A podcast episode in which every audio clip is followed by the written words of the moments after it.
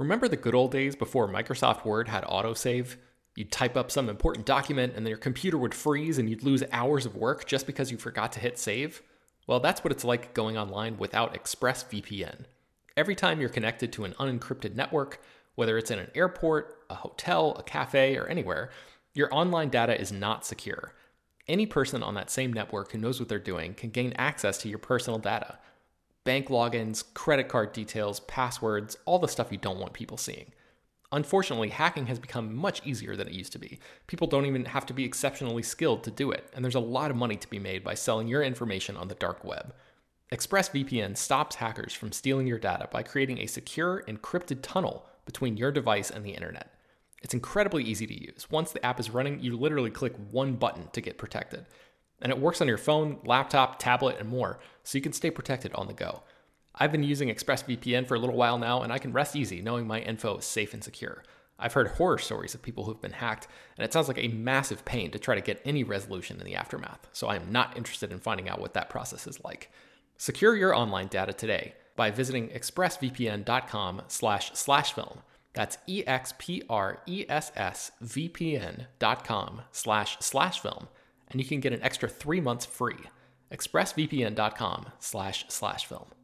Hello, everyone, and welcome to Slash Film Daily for Wednesday, March 6th, 2019. On today's show, we're going to answer some listener emails in the mailbag. This is Slash Film Editor in Chief Peter Sciretta. And joining me on today's podcast is Slash Film Senior Writer Ben Pearson. Hey, what's going on? And writer Hoai-Tran Bui.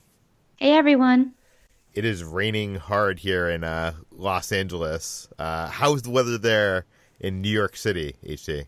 It's actually it's freezing, but it's not bad otherwise. We just had a bunch of snow the past few days, but now it's just uh, back to the normal dry freeze. Yeah, yeah. Okay, let, us dive into the mailbag. Uh, we earlier this week we we talked about um, the Steven Spielberg Netflix situation how Spielberg's trying to introduce uh, new rules into the Academy to basically prevent Netflix from being eligible for, you know, most of the awards. Um, and we, we had a big discussion on that. If you haven't listened to that, go back and listen to that episode. But at the end of that discussion, I kind of asked for some, I asked the listeners out there to explain this to me because uh, we kind of couldn't see Spielberg's side on this. So we got a bunch of emails I'm going to read a few of them. Uh, we'll start first with Austin from Dallas, Texas. Uh, he said that he leans towards Spielberg's side on this. Um, he says that Netflix, uh, or he says that the Oscars to him is uh, is a particular medium, just like the Emmys are, and Netflix was using a loophole intended for shorts and indie films to their advantage. I feel like they should have a wide release of their films to qualify.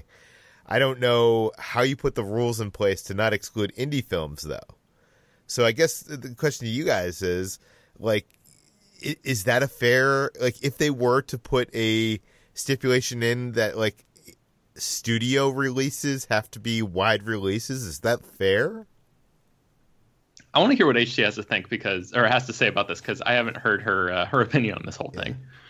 Yeah. Um, this is an interesting uh, subject that I'm still, I don't really know how I feel about it still. I am wary of Netflix as a company and how they treat their movies just because I don't think that having just putting their movies on the streaming service is a good way to advertise them or really make people see them as films. Like I know a lot of people who watch movies on Netflix um, and have having like don't have any context and just see it as like a Netflix film, and they do have like a lesser opinion of those films because they are like Netflix films. And so I, I feel like there's a, a sort of changing uh, dynamic with Netflix films at the moment.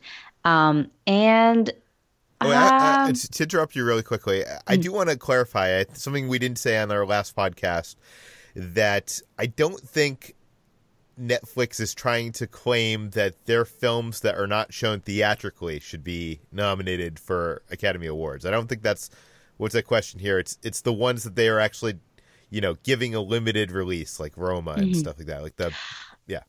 Yeah, and the thing is, Oscar films that are trying to get um, into the Oscar conversation, the Oscar race, do get those limited releases too. Like I've seen films, like foreign films especially, that are trying to get to the conversation, have like a two week release in just LA or New York.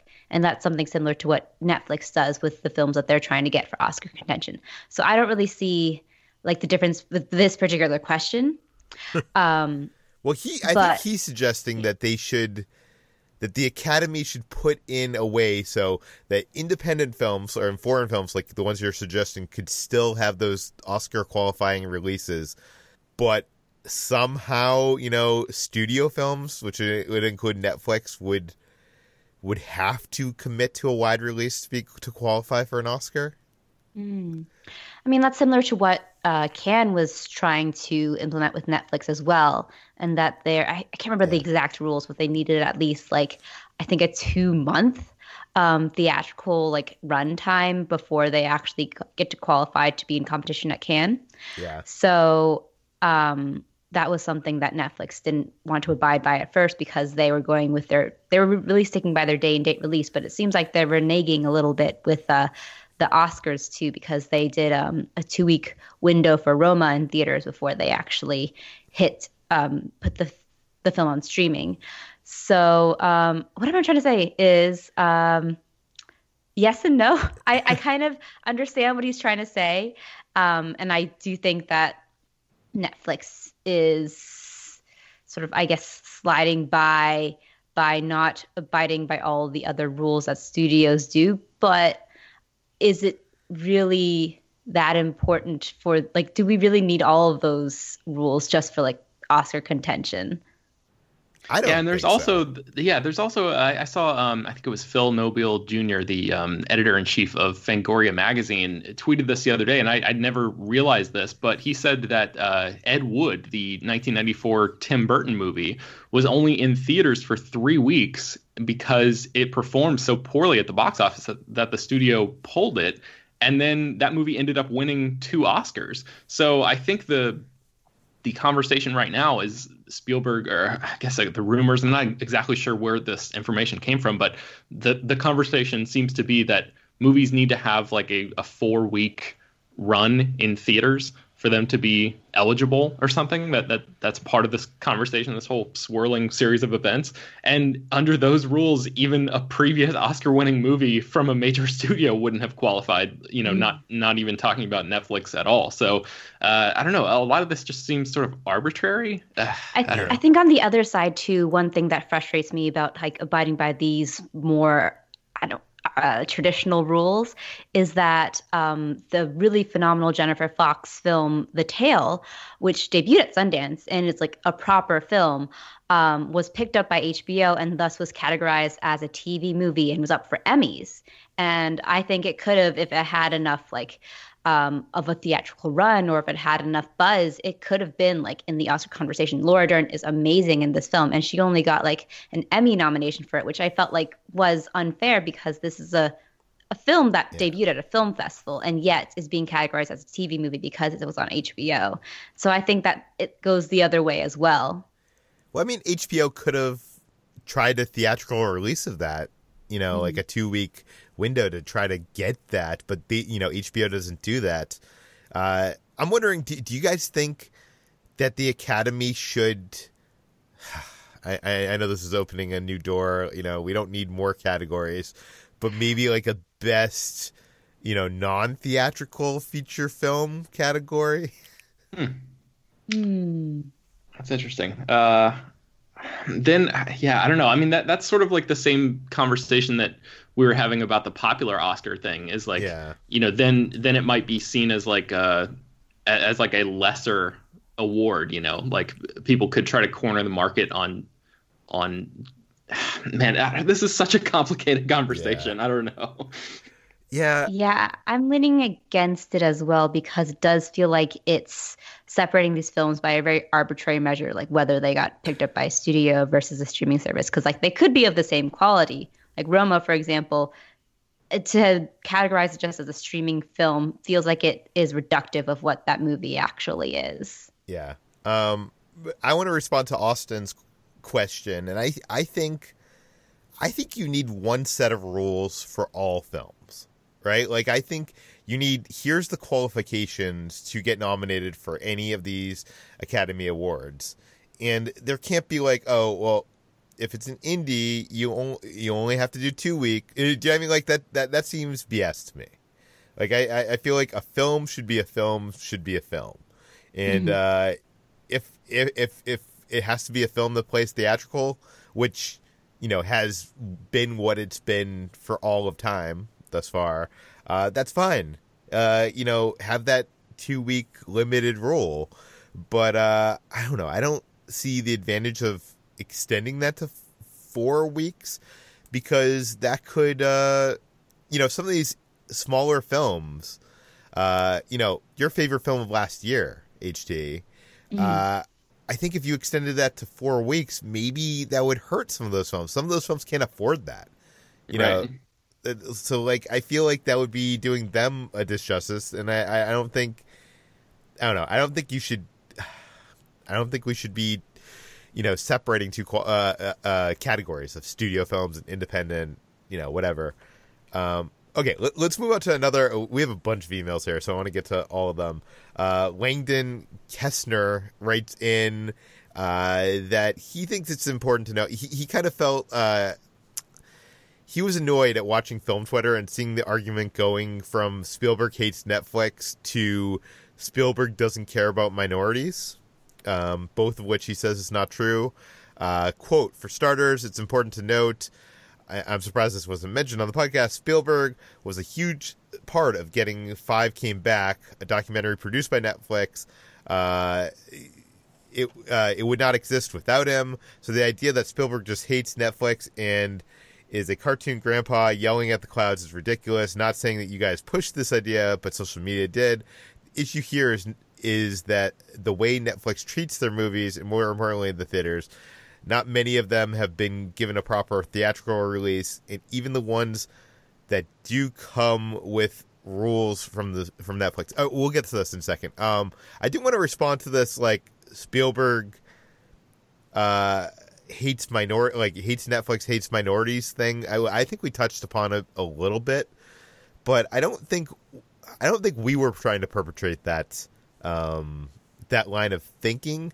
But I, that line of thinking, I don't think was even that Spielberg hates minorities, but Spielberg, uh, I think the line of thinking that was coming from film Twitter, being very, I got to clarify there, uh, is that those stories don't belong on the big screen. Those stories belong on the small screen. So Spielberg getting Five Came Back on Netflix doesn't you know, go against that line of of of theory.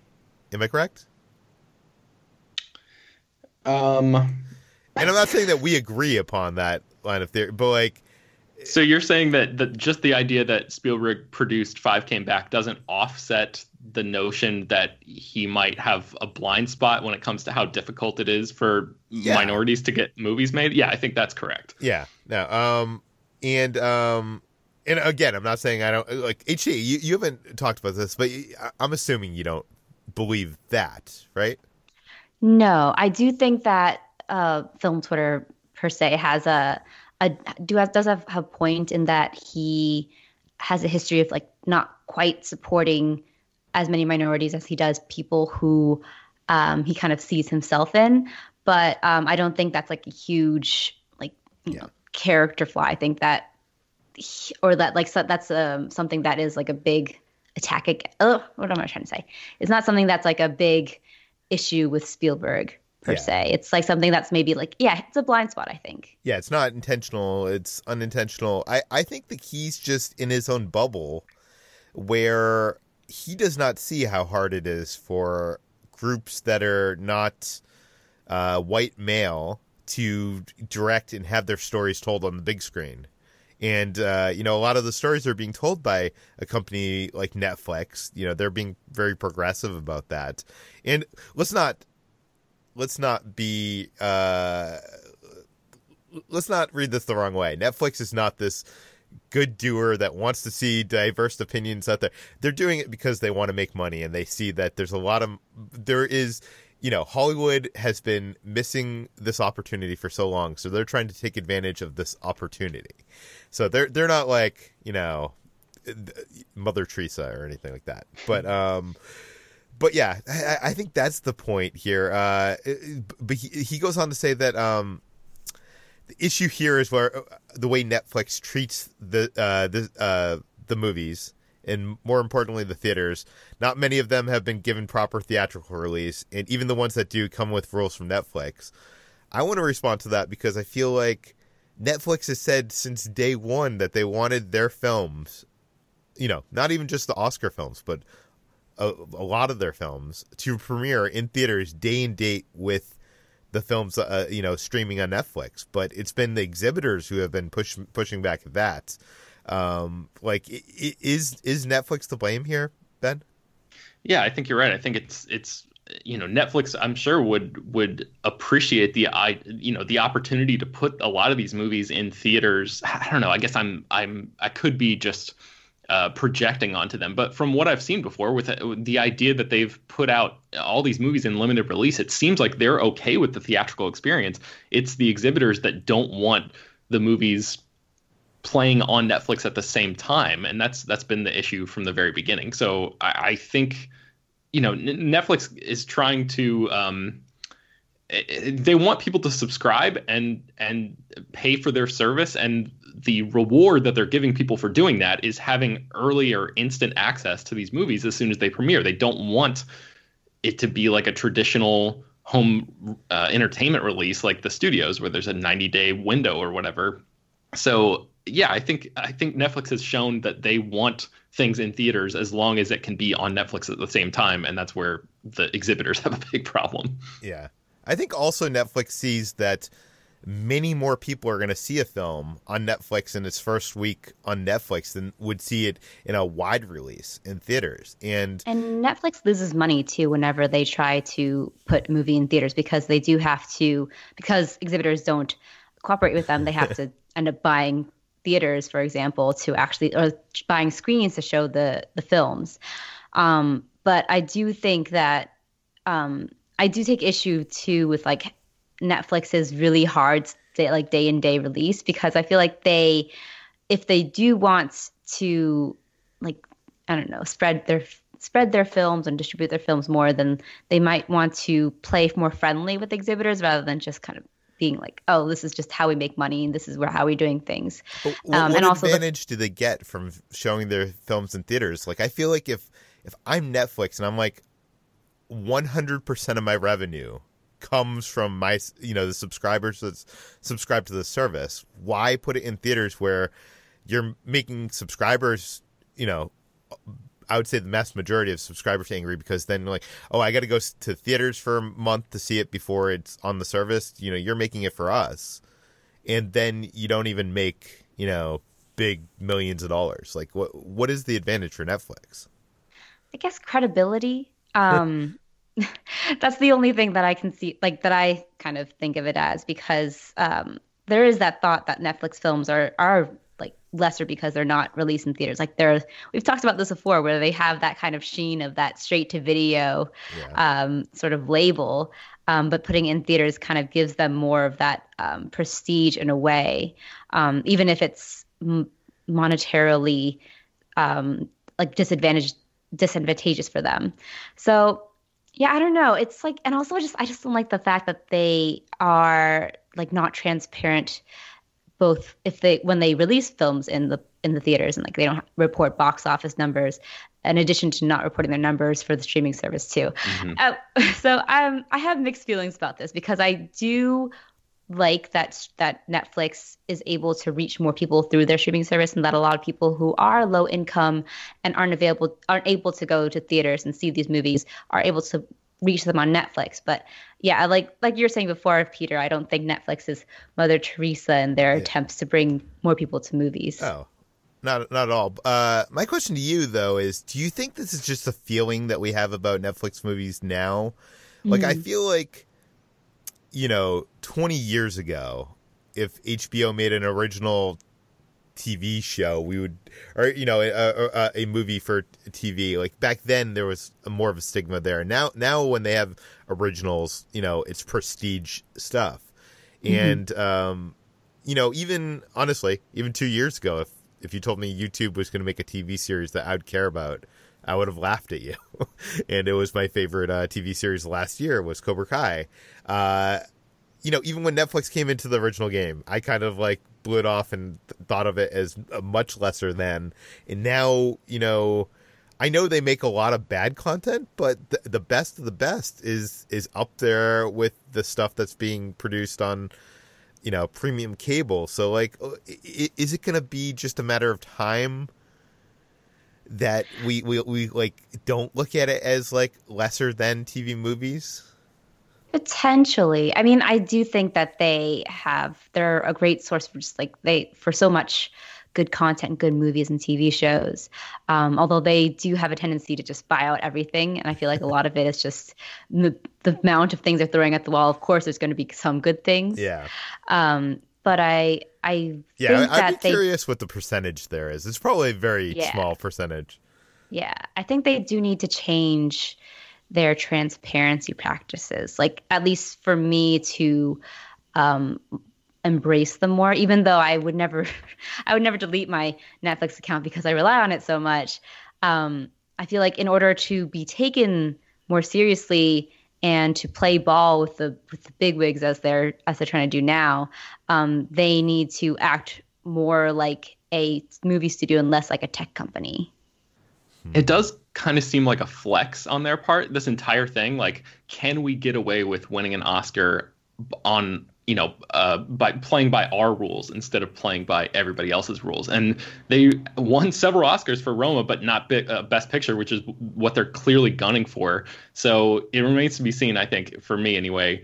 Whether or not they're going to do what HT said and like actually start to open up and and um, you know try to gain a little bit more credibility in the industry or just like double down and try to like force that credibility by winning the oscar on their own terms I, I really wish netflix would release figures and, and stuff because i i really wonder does the oscar matter for them like i do understand that it matters in traditional distribution and it does help any film that gets you know nominated or you know never mind wins, but uh, you know, gets a a boost at the box office from that, you know, award buzz. But I'm really wondering, like, did that many people more see Roma on Netflix because of the award consideration?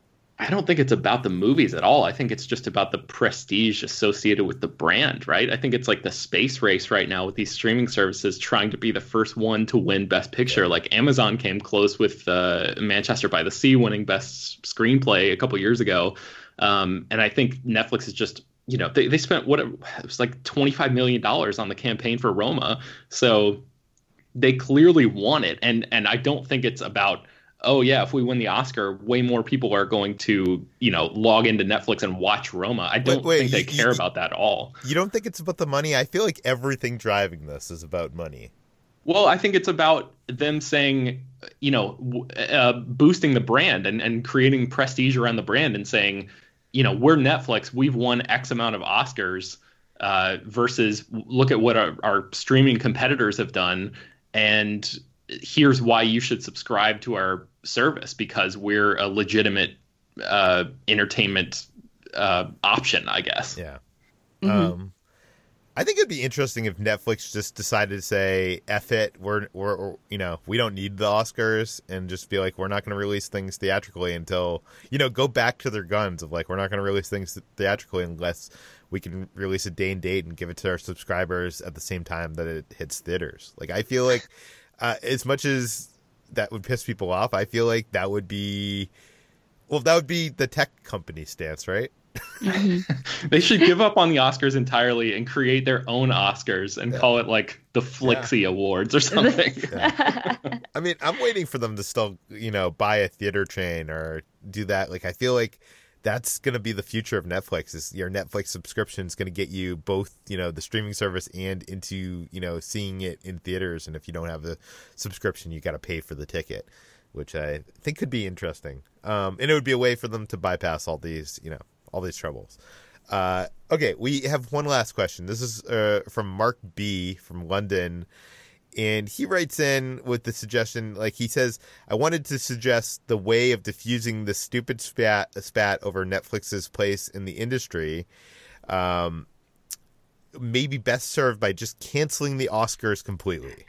I think the world in general, although definitely not Hollywood, could su- suffer the tragic loss of the mass backslapping um, effort, which is the Academy Awards. So Mark is basically just, uh, I guess, suggesting that they should uh, cancel the Academy Awards. What do you guys think? Flixies, baby. um, you can't cancel the Oscars. That's ridiculous. I'm one of the few people who actually still love the Oscars despite the mess that, that was this year's awards. Um, because I always feel like it's a place to appreciate and love movies still, despite it being so political and despite it being a, this just big, you know, pissing contest for a lot of people. I do think that it helps me like cultivate a love for movies and like learn about new movies and um, i think it's an essential part of that yeah that circle despite it you know having that being so poisonous lately I just yeah, I think you gotta have you gotta have the Oscars. It's a time capsule, if nothing else. It's it's a it's a cultural landmark, and you know uh, it's like one of the biggest traditions in the industry. And yes, it, it started as a way to just sort of like placate actors because they were complaining about work practices and stuff like that but it, it's become something larger than what it what it started out as and i think you know looking back on all of the winners is like instructive and uh, educational and it, it, it paints a picture of where we are societally that I think is important, and I don't think you can just get rid of them. Yeah, I think he's being a little facetious here. I I, I just wish um, the Oscars would looking forward, I feel like I wish they would be more inclusive and not exclusive. And I feel like that exclusive is what's turning people off mm-hmm. to the Oscars now. And, you know, adding more rules to prevent the films that probably people are seeing more of these films than a lot of the films that are hitting the theaters. I feel like, you know, if, if you want, what did you say? Like it provides a snapshot of this like year. Like I feel mm-hmm. like looking back on you know last year, it'd be impossible to look back on that and not think about Roma. Do you know what I mean? Like that was part of that year, and like I, I feel like Netflix, as you know, they get bigger and bigger, and they're just growing. They're going to be more and more a part of that uh, cinema conversation, even if they aren't showing their movies in cinemas. So I feel like I don't know. I feel like the Oscar, the Academy just needs to you know, and Steven Spielberg needs to accept what the future is, and not uh, be so worried about uh, the possible consequences to the theatrical experience. But um, you know, what? I'm gonna add one more question on here, guys. Um, we have one more email from Chris from New York City, uh, one of your neighbors there, HT, uh, and uh, he writes in that, like a lot of people on his Twitter stream, uh, he's basically um, it's basically bloated with politics, hysteria, crazed propaganda, and other nightmares. So, like a lot of people, I find I kind of hate Twitter. Uh, you guys talk a lot about film Twitter, something we mentioned uh, earlier in this podcast, uh, when people discuss filmmaking and movie news, and that sounds like a lot of fun. Can you give me any insight on who to follow, uh, lists to follow, etc., so I can nuke my current Twitter account and start over with film Twitter? So, uh, what advice do we have to anybody that wants to follow film Twitter? Like, what even is film Twitter? That's a good question. I feel like it's not very like clearly defined, but once you're in it, you're in it. Yeah. but I would recommend following all the writers of slashfilm.com. Yes. Um, I, I think it's fair. Like, if you yes fo- follow all the writers of slash film and then like uh, m- maybe go and look at who they're following you know, and it, a lot of the people who are following it are kind of in that film Twitter bubble. It, it's funny that this guy wants to, that Chris wants to get invested in film Twitter because I feel like film Twitter is generally used as like an insult. right? Like it's not usually used positively. Uh, like like it's usually used to describe that like you know this bubble is like has this weird uh, viewpoint on something that the mass you know general audiences don't, in generally a bad way. Am I wrong? Um, I don't know. I mean, I guess I guess it is used that way, but I, there's so much intelligent writing that you that is you know can be found within the, uh, you know because it's it's basically just all of the writers for all of the websites that you read. Uh, that that is film Twitter to me. So you know people like Angie Han and and uh, Joanna Robinson, and um, I mean the the list is insane, and uh, I am I'm sure somebody out there has made a list of film Twitter. Uh, you know, David Ehrlich, and uh, you know, I, I, feel like if you follow, if you you can if you follow those people, and maybe like Scott Wampler and I'm trying to think of like a couple others off the top of my head, and then just see who they're talking to all day yeah. and follow those people. Very quickly, you will have the entirety of film Twitter because it's yeah. all like that's all. Everybody just talks to each other uh, and and and argues about movies all day and and shares great stuff about movies and brilliant articles. So I, I feel like there's a lot of good to be had in there. But yes, it, like any other.